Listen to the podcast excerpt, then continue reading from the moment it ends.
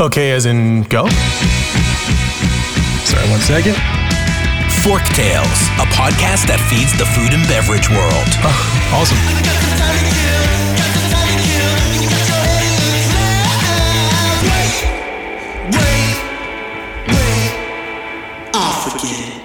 Fork Tales is brought to you by Vigor, a branding and marketing agency for passion driven, innovative restaurant, beverage, and hospitality brands. Learn more at vigorbranding.com. If you love what we're serving up, please give Fork Tales a five star review on your podcast service of choice. Think of it as a tip for good service.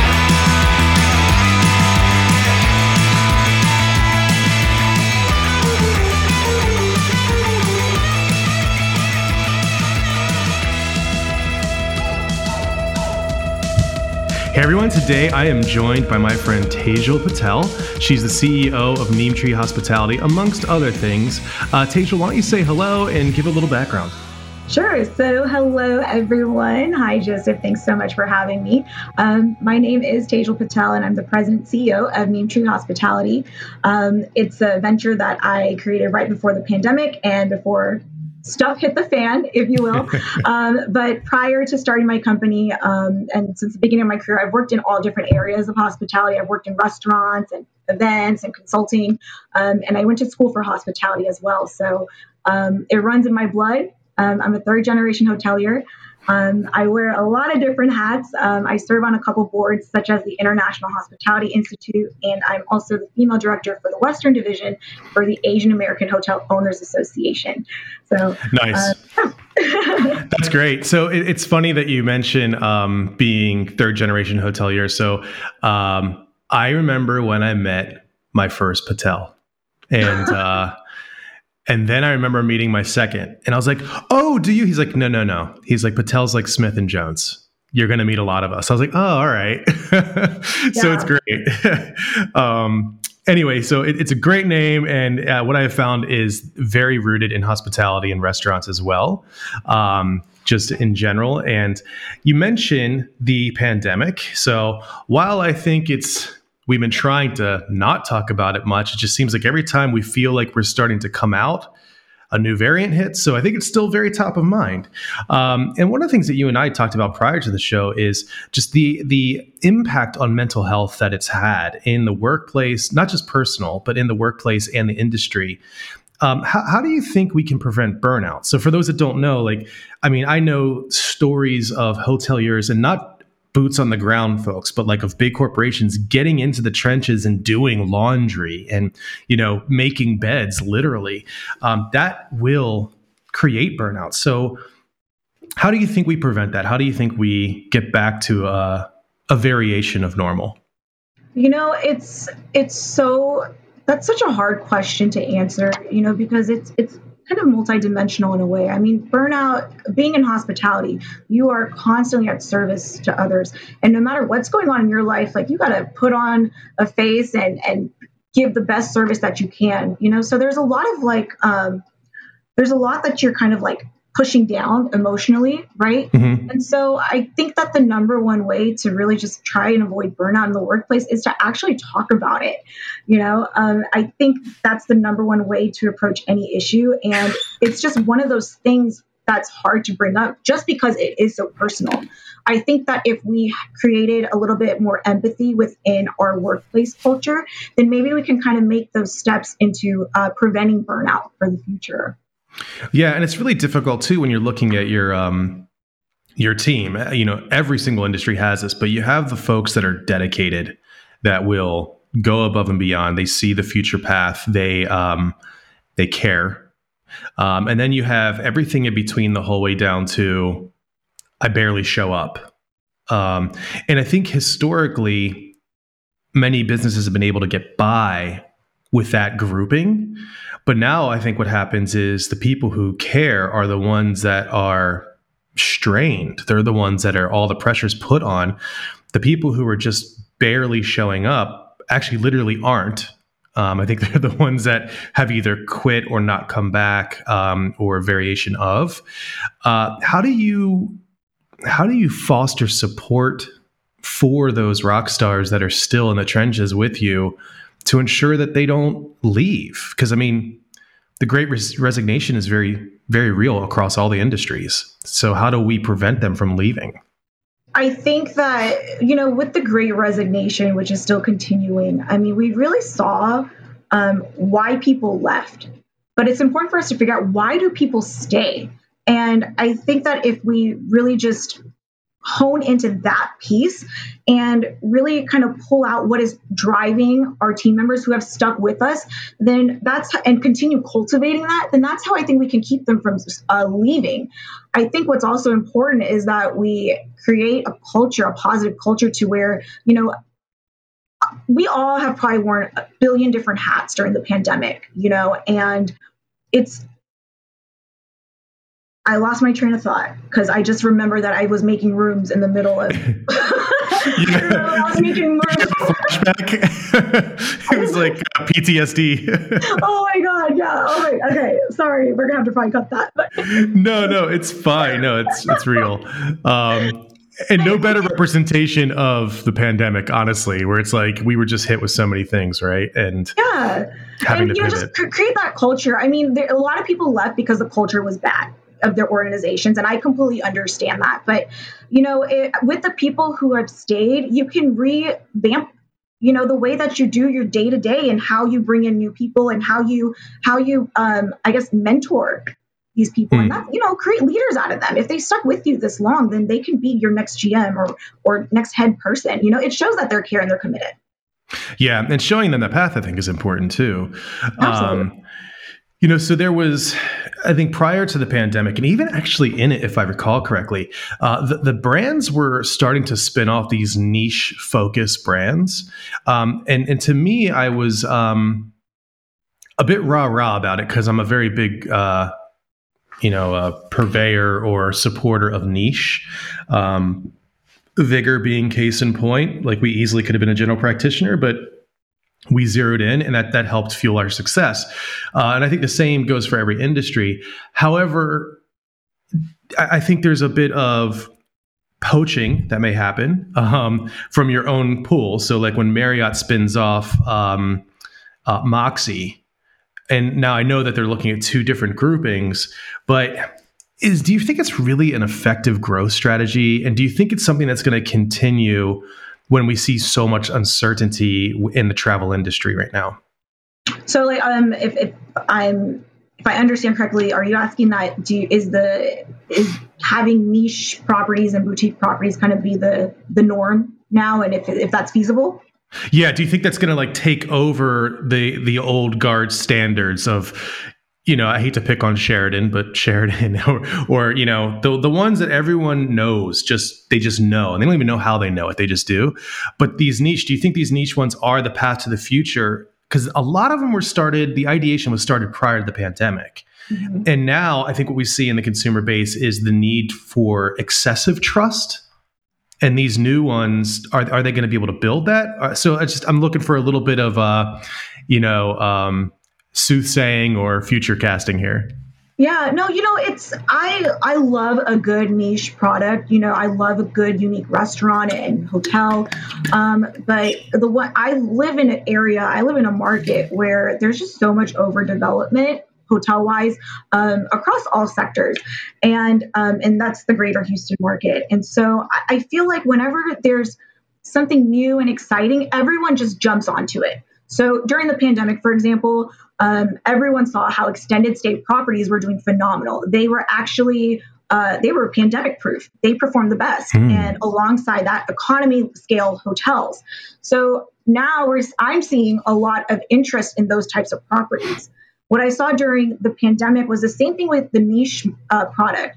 It's something that the younger traveler wants, and I feel like as if it's going too fast, you know, and, and it's just, it's, I feel like it's going to become the same thing as having the millions of mid-scale properties that we see, you know, on every single corner, you know, right. Um, it's going to be, it's, it's the niche, the, it's just going to become common, to be honest. Yeah. Do you think it's going to become as common? I mean, let's take the restaurant industry. I mean, in this day and age, just open up DoorDash or Grubhub. You have everything you could possibly want to eat. Mm-hmm. You know, and and so do you think that is the way of the future, or do you think, me- meaning like, luxury brands stop trying to appeal to anything less than luxury um, because there are so many niches that gobbled them up. You have, for instance, Even Hotels, which focuses on the health conscious traveler. Um, you have, is it called True Tru, T R U? I believe it's Hilton. Uh-huh. That's true. Yeah. You know, you have that one. I'm not really sure what that's for. Moxy's for the young kind of party. You know, the uh, I'm traveling because I'm hanging out with friends or there's an event or something yeah. like that. And and all those seem to gobble up that middle ground you know, because we, you know, we'll always have the comfort suites, we'll always have the La Quintas and stuff like that, which are the lower scale, or not lower scale, but you know what I mean, um, affordable mm-hmm. economy. Um, so, do you think that you start to see more of a separation at the top and surrounding those niche areas? Well, I, I, see a little bit of, I do see that separation, but at the same time, I mean, we got to be mindful of how many brands there are, right, in the market. Everyone, every single brand is coming out with a lifestyle brand. They're coming out with a soft brand. They're mm-hmm. coming out with a, a some product that is for you know the young people and, and whatever you know so it's like even though it's because of all the brands that are hopping onto it, I feel like it's just going to become more common. So, I mean, yeah, yeah we're going to see a little bit more um, that that space, that that separation, but I don't think not for long. And now we're seeing that there's some interest in um, in converting like economies, like hotels, like you know those roadside motels into like really nice, like kind of like um, upscale boutique you know, mm. it has that old motel charm, but you know, you're getting a higher ADR. So, um, you know, you're, you're seeing a lot of those different products pop up, and I think that's something we're going to see for the next ten years. Yeah. It, it, so, in that same vein, do, do you think um, the the brands that have been created as re- revisionist brands, um, like uh, uh, Delta Hotels, for instance, Delta Hotels' whole thing is to clean up an older hotel with finishes and launch it underneath a different brand. Do you see them as the post pandemic kind of uh, hero, maybe is the right word? Heroine? I don't know. hero. Um, like the path forward, basically. I, yeah, definitely. I mean, for sure. You see, I Delta Hotels, I definitely can say that they're, you know, kind of leading the way in scooping up some of these old properties, um, making them better, flipping it, and turning it into a better product. And I mean, there's opportunity in that versus like building ground up because building ground up right now is just a nightmare. It's so expensive, mm-hmm. you know. Um, the construction costs are at an all-time high, and so you know, taking a distressed property, flipping it, and put another flag on it. I mean, that's that's the way to do it. And I, I see other brands are doing that too, such as Sonesta. Sonesta has been doing that after they acquired uh, Red Lion. So, hmm. okay, yeah, that makes a lot of sense. I mean, I think in some of that's uh, spurred on because you know a lot of support was lost from from brands not lost but like reduced. I mean they had their choices to make too in you know putting people on sabbatical and you know how much can you let's say market a brand when no one's traveling? And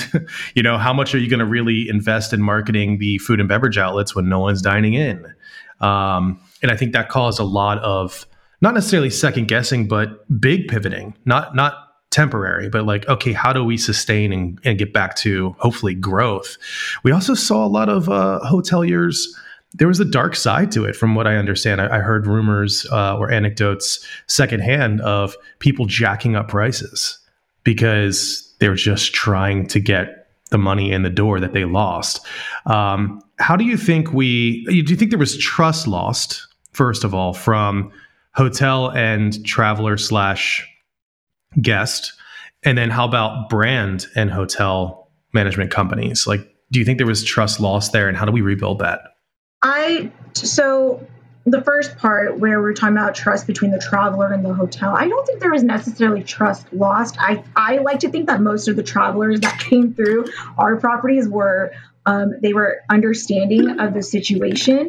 You know, I mean, you sometimes you have those, you know, people, those platinum guests or whatever, who are like, I didn't get breakfast. This is ridiculous. I'm never coming back, and blah blah blah blah blah. And it's like we couldn't do it. I'm sorry, like we like we couldn't. Um, right. So I don't think there's necessarily trust loss there. I do think that during the pandemic, a lot of owners.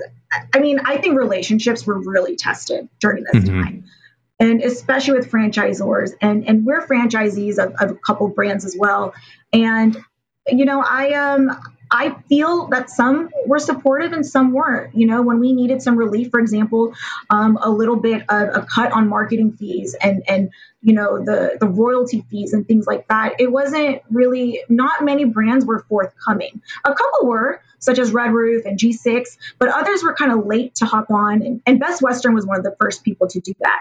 Mm. Um, you know, whenever you go and sign a franchise for whether like anything, a restaurant or, or hotel, you know, the franchisor is like, you know, all about, oh, I got you, I got your back. This is a partnership, you know, and I think right. this when all the partnerships were tested, even with lenders, even with your financial institution, you know. So some people, so one of our members actually, they've uh, uh, they've sued their hotel brands. They've sued uh, IHG and Choice Oh um, wow! Yeah, so there's a lawsuit going on, which and, and it's sad, it's unfortunate, you know, um, because there so many of our members like are franchisees of those of those brands, and so um, yeah, it's a whole thing. And and he did it because he's fed up. He felt that he didn't get the support that they promised, and that he hasn't seen a return on his investment, which is investing in this brand. So um, yeah. I think that varies, like you know, case by case, but the the majority sentiment is kind of like okay like we're kind of cautious now yeah, I mean, it's so difficult when you're in the throes of chaos and uncertainty. It's really difficult to not be myopic um, and think long term. But that's essentially right. Like when someone says to you, professionally or personally, that I have your back and that we're this is a partnership, that is rarely actually tested you know and when it is i think that's that's where believability and trust is reinforced or you know indefinitely broken. You know it's like well you know you said you had my back and that this is a partnership but when push came to shove you didn't. Yeah. um, and i think maybe that's where the door starts to open to uh, debranding and, and taking on a different brand. And um, you know we have so much real estate these days available still um, to do things like that. It is a wonder why a lot of folks choose to build, especially with the costs, mm-hmm. you know, and and the time. You know, I, I was speaking to um, someone who's consulting on marketing our agency, and he's like, "Okay, well, when this project going to be done?" I'm like, "It's a hotel." He's like, "Right." I was like, right, "Like, well, I don't even think they've poured the foundation." And he's like, "Okay, but we did the work." I'm like, "Yeah, because we needed to do the work, and now we wait." And yeah. he's like, okay, so when? I'm like, 2024? like it's I mean, even with like our property, I mean, like we, I had signed my first franchise agreement in 2019, the year end, and that's when I, you know, filed my paperwork for the company and stuff. And then um, it was a waiting game. We didn't break ground until like like last January, like a year ago. That's oh, when wow. we finally broke ground. And you know, we're we're working on hopefully opening in February, you know, and, and, we're pretty lucky that we're able to build a property at 2019 levels. Otherwise, this property would have been like, you know, 1.5 times more. So um, it's, yeah. Yeah, that's crazy. You know, and, and we feel it even on the lower scale too. Um, we're going through renovation of our house, you know, and just the costs there. Yeah, I can imagine when you start to you know just look at it from a more macro lens and exponentially increase all those uh, all those numbers like how astronomical it gets um, it's pretty insane. I, I think you know we, have tapped on a bunch of issues that are happening. I think resilience really is the is the defining characteristic that we need to see more of from every individual involved, as well as brands, uh, companies, and partners. Um, and you just recently spoke on the topic of resilience at the Global Hospitality Summit. Uh, what do you think we learned from the pandemic with, re- with regards to the power of resiliency from leadership throughout the organization? My hope is that we learn really. I hope we really learn like what makes our business run. You know, like really what is the heart of hospitality? You know, and and, and it's a spirit. It's not really like real a lot of people just look at hotels and restaurants as just a piece of real estate as an investment. I get it, of course. I mean, I love to make money just like the next person.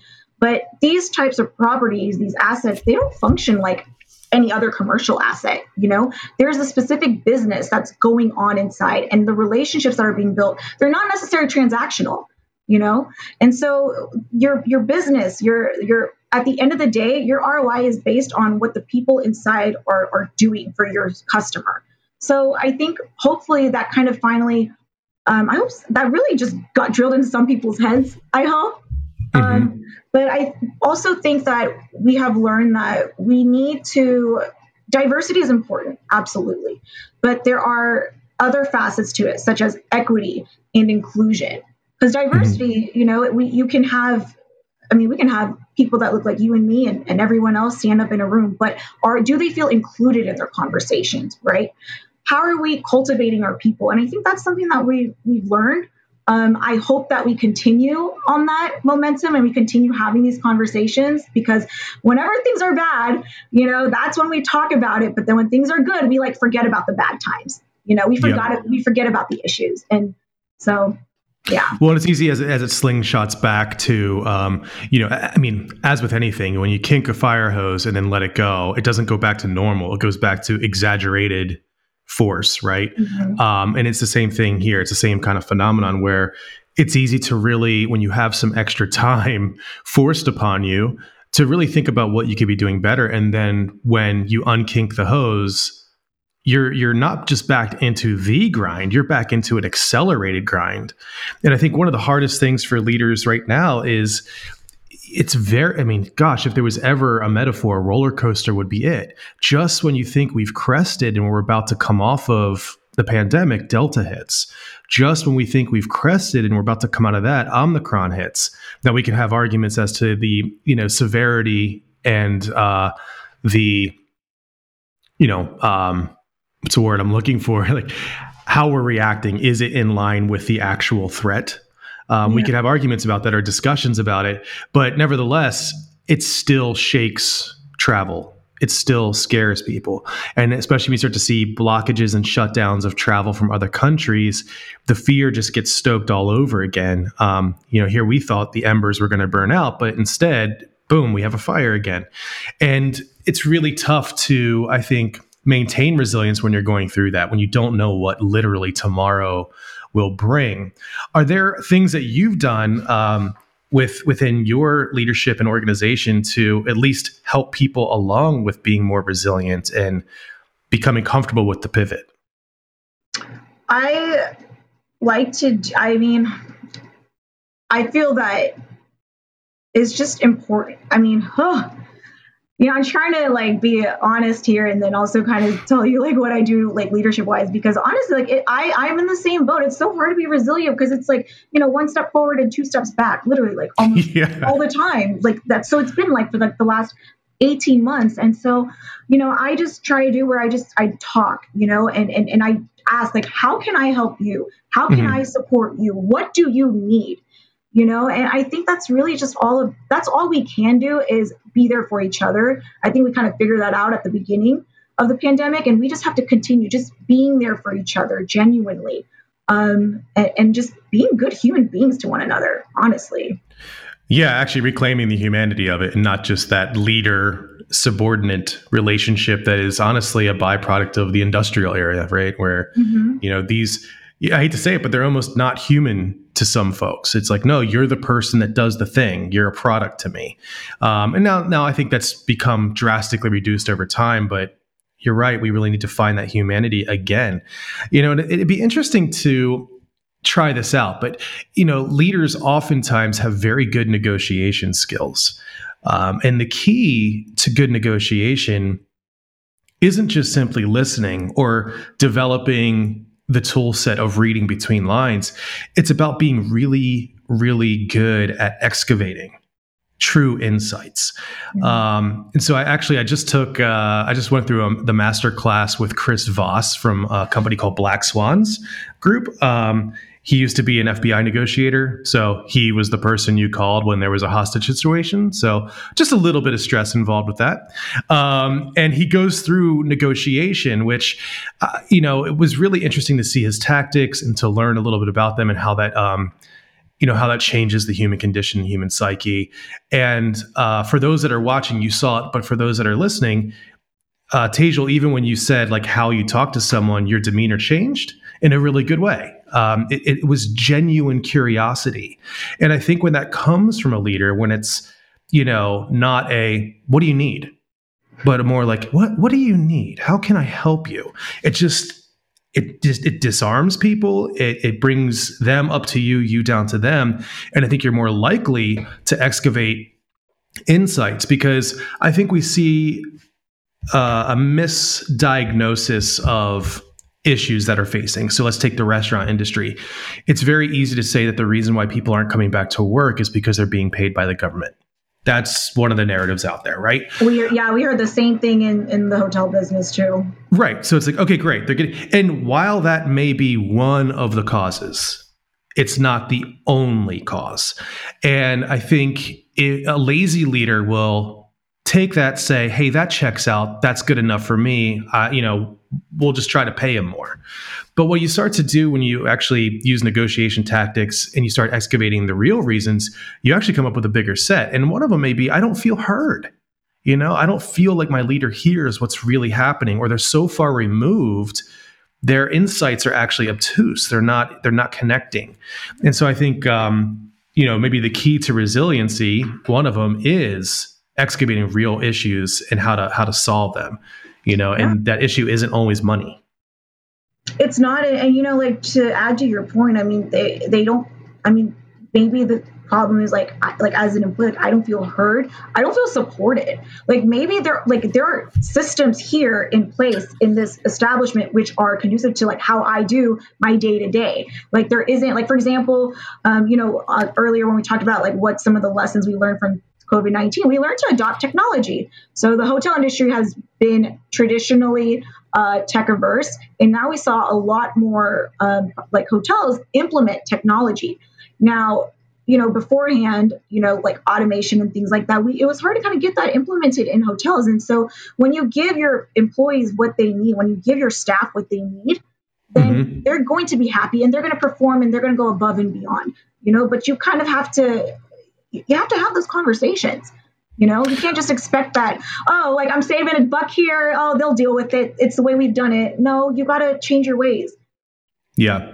Yeah, technology, there's so much great technology out there. There's more coming. You know, innovation is going to lead this industry forward. And that doesn't mean you have to go, I think, to the extreme. So, like in the restaurant industry, what we start to see is uh, the adoption of, um, the automat, like the rebuilt automat. So uh, I had uh, Stratis on a few episodes ago where he has launched Brooklyn Dumpling Shop. It actually doesn't require but maybe four people on staff, and that's it. And he's crushing it. They have like 600 already sold in in development, which is crazy. Um, and so to me, I'm like, that's a great idea, but if everyone goes that direction, you're gonna leave a white space open, um, and the white space always gets filled. It's just the way it is. So in the in the hotel industry, I think there's a lot of room for just streamlining. Um, you know, one one thing in particular is just the check-in, check-out process and keys. Like, just why do I even need that? You know, can't we just get to the point where everything's on the phone or on my watch. And I know some are. You know, I know keyless entry is uh, big within Marriott. Um, they're they're trying to continue to roll out, um, but I, I, think smoothing those things over will reduce the need for certain people uh, on staff and open up the door to get better, stronger talent. And what I mean by that isn't necessarily people who come in strong, but people who have um, the heart and the focus and the desire to do well because it's you know a lot of times you can train them on what they need to do but you can't train eagerness and dedication right, right. Um, and I, I, love that you tapped into uh, DNI, just diversity and inclusion, or DEI, in, you know, equity as well. Um, depending on what you mean by equity, that I think that gets um, misdiagnosed or misdefined by a lot of folks. It depends who you're talking to. However, when you're when when you are building resilience, there's strength in teams. But if you are feeling excluded and not a part of a team for whatever reason, your chances of developing the resilience uh, muscle, resiliency muscle, is really reduced. Um, so moving on from resiliency, I think let's uh, let's get into some fun chat. Um, during the pandemic, we saw a lot of speculation as to how uh, restaurants would pivot permanently, and there there were some things thrown around. I just want your hot takes on this. So, one thing that was thrown around is uh, you know bifurcating the rooms into apartments as well. So you would have hotel rooms for rent, but you would have apartments as well in the same building. Um, food and beverage could not only service people in the building, but also be optimized for takeout and delivery, um, ghost kitchens, virtual restaurants, all these things. So, is there anything that was discussed during the pandemic and implemented somewhere that you feel will continue on? And are there ones that you think were hype and just are never really going to be realized? Oh, and that's a blindside question. So that is like I literally need to think about that. I oh, is there one that was surprising? Like, oh wow, I didn't think about that. In terms of like, so the concept that you just spoke of, like including like food and beverage, or just like in general, some of the trends we saw. I think just in general, some of the trends that we saw, and, and some of the ideas uh, of how the hotel industry could pivot. Um, well, so one thing we saw was just like changing up like the different revenue streams, right? So one concept was working from the hotel room, which that was a bust. So that didn't work out. That was like a fail on so many levels, and I thought it would be fun. I mean, honestly, because I, I mean, I've quarant- I've been quarantining like with my crazy Indian family, you know, and, and right. so it's like I, I, would love some away time, but you know, it's it's I, I can see how it wasn't feasible, which is fine. Um, I love the idea of how oh, so depending on your market, some hotels they were actually able to, you know, um, the word escapes me right now, but they were able to uh, basically provide student housing for university students and especially oh, wow. international right? So those who probably couldn't go home, but they couldn't stay on campus either. So then, you know, a lot of hotels were able to provide student housing. So I, I love seeing those different revenue streams in that aspect. Um, yeah, work from home was a bust. I can't really think of anything else really. As far as restaurants go, um, I was a little skeptical about virtual kitchens. I never tried it, of course, but I, I don't know. I, I'm I'm always on the fence about like VR because I just love being somewhere like in person and, and experiencing sure. it, touching it. But uh, yeah, and that's probably not even what virtual kitchens are, to be honest. I just assumed it was like like where you sit down and then like you know your food still like comes to you like through Grubhub or whatever, but like you're seeing an experience. I saw someone try. Oh yeah, so that, that could be. Um, so the virtual kitchen and ghost kitchen um, push is essentially like let's just say you have you know Tejal's house of pancakes in your hotel. Um, well, that's only going to sell one day part, but you have the kitchen, you have the staff, probably have the ingredients. You could create, you know, banging burgers and basically continue to make food and just it's for delivery and pickup only or just delivery only and so you would never go into the brick and mortar mm-hmm. well i totally well man your listeners are going to think i'm an idiot so because well, you are a hotel person you're not a restaurant person but know, you know f&b plays such a big role yeah, so okay, that makes sense. Well, I saw some VR. Okay, so I meant like VR experiences. So you know, like in museums and destinations, or like yeah. VR, you know, like um, opportunities immersive, available. like a full immersive. Like they they're yeah, doing it yeah, with uh, Van Gogh. Some, I saw some restaurants want to do it too, like the really like nice, like trendy ones. But it was just like, man, like yeah. Like so, my, that's just me. But. It's like a kind of like a parlor trick, I think, for restaurants. Um, but I do think there's a way to leverage uh, augmented reality that has very much not been tapped at all um, as well as some other trends. And so the final question I have before we get to one final, final question. So um, the final serious question is Do you have any hot takes or thoughts on um, crypto and crypto's role in becoming a real currency that can be used for hotel transactions? I will be completely honest, I'm not 100% knowledgeable about crypto. I've been reading on the trends and seeing some hotels that have actually implemented it. And I think there's a future for it. Um, I think that it's going to be a slow rise because again, there I feel like there's just so much skepticism behind it. Um, and, and, you know, we've had the same skepticism since we first heard of Bitcoin. So, mm-hmm. you know, just going into all these different cryptos. So I think it could definitely be like, you know, a, a thing for the industry. Um, just hospitality, you know, on like, you know, on a full scale. But um, I, I, just don't know how quickly that's going to be implemented. And, and I don't know if that's going to be um, well adopted within like for example all the brands like in all marriotts and, and in all you know hiltons and in all economy hotels you know what i mean right like an industry standard. I don't know if that, it would to that point. Yeah, it'll be really interesting to see. I mean, because I, I, know um, Burger King uh, launched uh, some sort of like I think it was Bitcoin specifically, and I think it's paying off quite well from them. So I think it's going to take some of these bigger brands to experiment, show good results, and then other people will come on board. Yeah. Um, speaking of good results and bad results, how how are the people of Houston with the loss of the World Series? Is that is everyone okay over there? okay, moving on to the I'm final about question. to like end this right now, and all your files are going to just go. You know what? Whatever. You know, y'all are just I was expecting uh, much meaner from you when Atlanta won, but well, you uh, it was a great series. I can't, I can't be a potty mouth on your show, and otherwise the vulgarities that were going through my head right now, like, woo. I love it. I love it. Um, so the real final question is: If you had to spend one final night on Earth at any hotel and have one final meal, where would you stay and what? Where would you eat? Oh my god. Okay, you know what? Like I literally this morning since like 5 a.m. I was trying to like think of this question, the answer, and I can't pick like one specific one. But um, I, I'll say this: that I would love to be in something like the um, the Amangiri, right, in Utah, or even um, I don't know if you heard of Forestis. It's a new hotel that opened. It's kind of like a wellness hotel. It's I think it's in the Dolomites in Italy, okay. and it's just beautiful, gorgeous, naturey with mountains and greenery. So just being in a hotel like that, just peaceful, like I would be.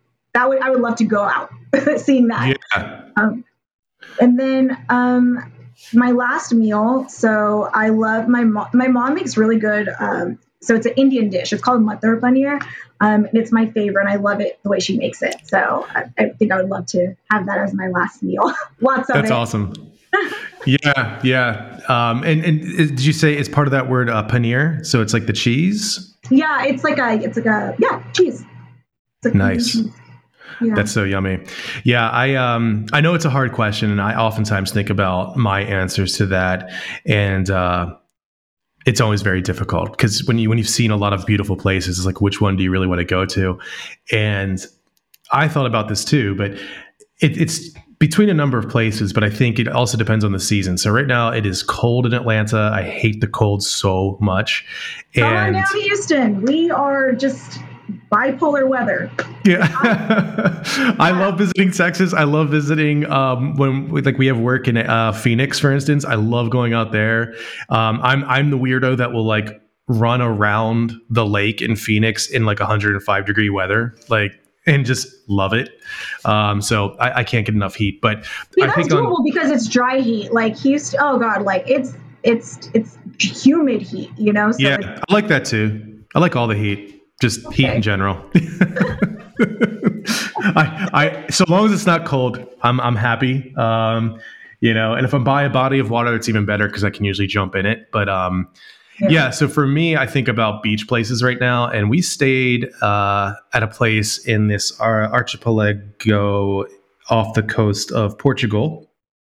Actually, technically in between Portugal and America, and it's called the Azores the Azore Islands, and um, on the main island, San Miguel, they we sit in an eco resort, and I, I could be there right now. That'd be really nice. It, it was just it was just wonderful. Like you you come in the front door and your you know bathroom's to the left and you walk a little further and the bed is there and then it's like three stairs down and it's like a living room that yeah. looks out onto a deck and it's all on one this is just one floor um, and you walk onto the deck and it's an infinity pool and in front of there it's just meadows with some cows and then over to the right is beautiful um, volcanic mountain and then to the left is the ocean and so it's like almost like three different ecosystems, Yeah. and you it, it uh, I whenever I'm having a stressful day, which is almost every day, I um I mentally go there for just like five minutes and just like reclaim some peace. What's it called again? Um, the hotel I'm actually completely blanking on. It's an Echo Hotel. I'll put a link in the show notes though. Um, but it's it's on uh, Sal Miguel Island in the Azores. Okay. Yeah, Yeah. I would just that's the type of place I would like to be, which is like the five hotels that I couldn't pick out of like they're just so peaceful and like the it's just the surroundings are beautiful and I need peace right now. like I need I need a vacation. I'm tired. Yeah. so I want to go to a quiet place that's like far away from here and yeah. Turn just off the phone. Yeah. I need that too. I say I say it almost daily to my wife. I'm like, I need a vacation. I need one, please. And she's like, Yeah, yeah, I know. Um, so the name of the Eco Beach Resort is uh, Santa, uh, uh, Santa Barbara. Santa Barbara Eco Beach Resort is what it's Santa called. And I'll have links in there, but Perfect. it would be. I want to go there right now. Anyway. Tejal, thank you so much for your time. Thanks for making this happen, and um, thanks for being a good sport about the the baseball jabs and all of your insights. And I hope this isn't the last time we talk. Yeah, absolutely. Thank you for having me. I hope that your viewers got value, or your listeners and viewers got value out of this. And keep up the amazing work. Your content is great. So, um, thank Thanks you. so much. Yeah, of course.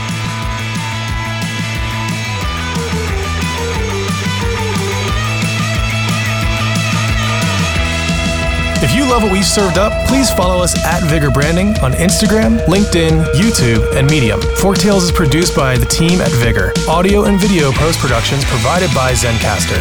Music performed by Jet Trash and licensed through musicbed.com. Joseph handles his own hair, makeup, and stunts. Copyright 2003 to 2021, Vigor Graphic Design LLC, all rights reserved.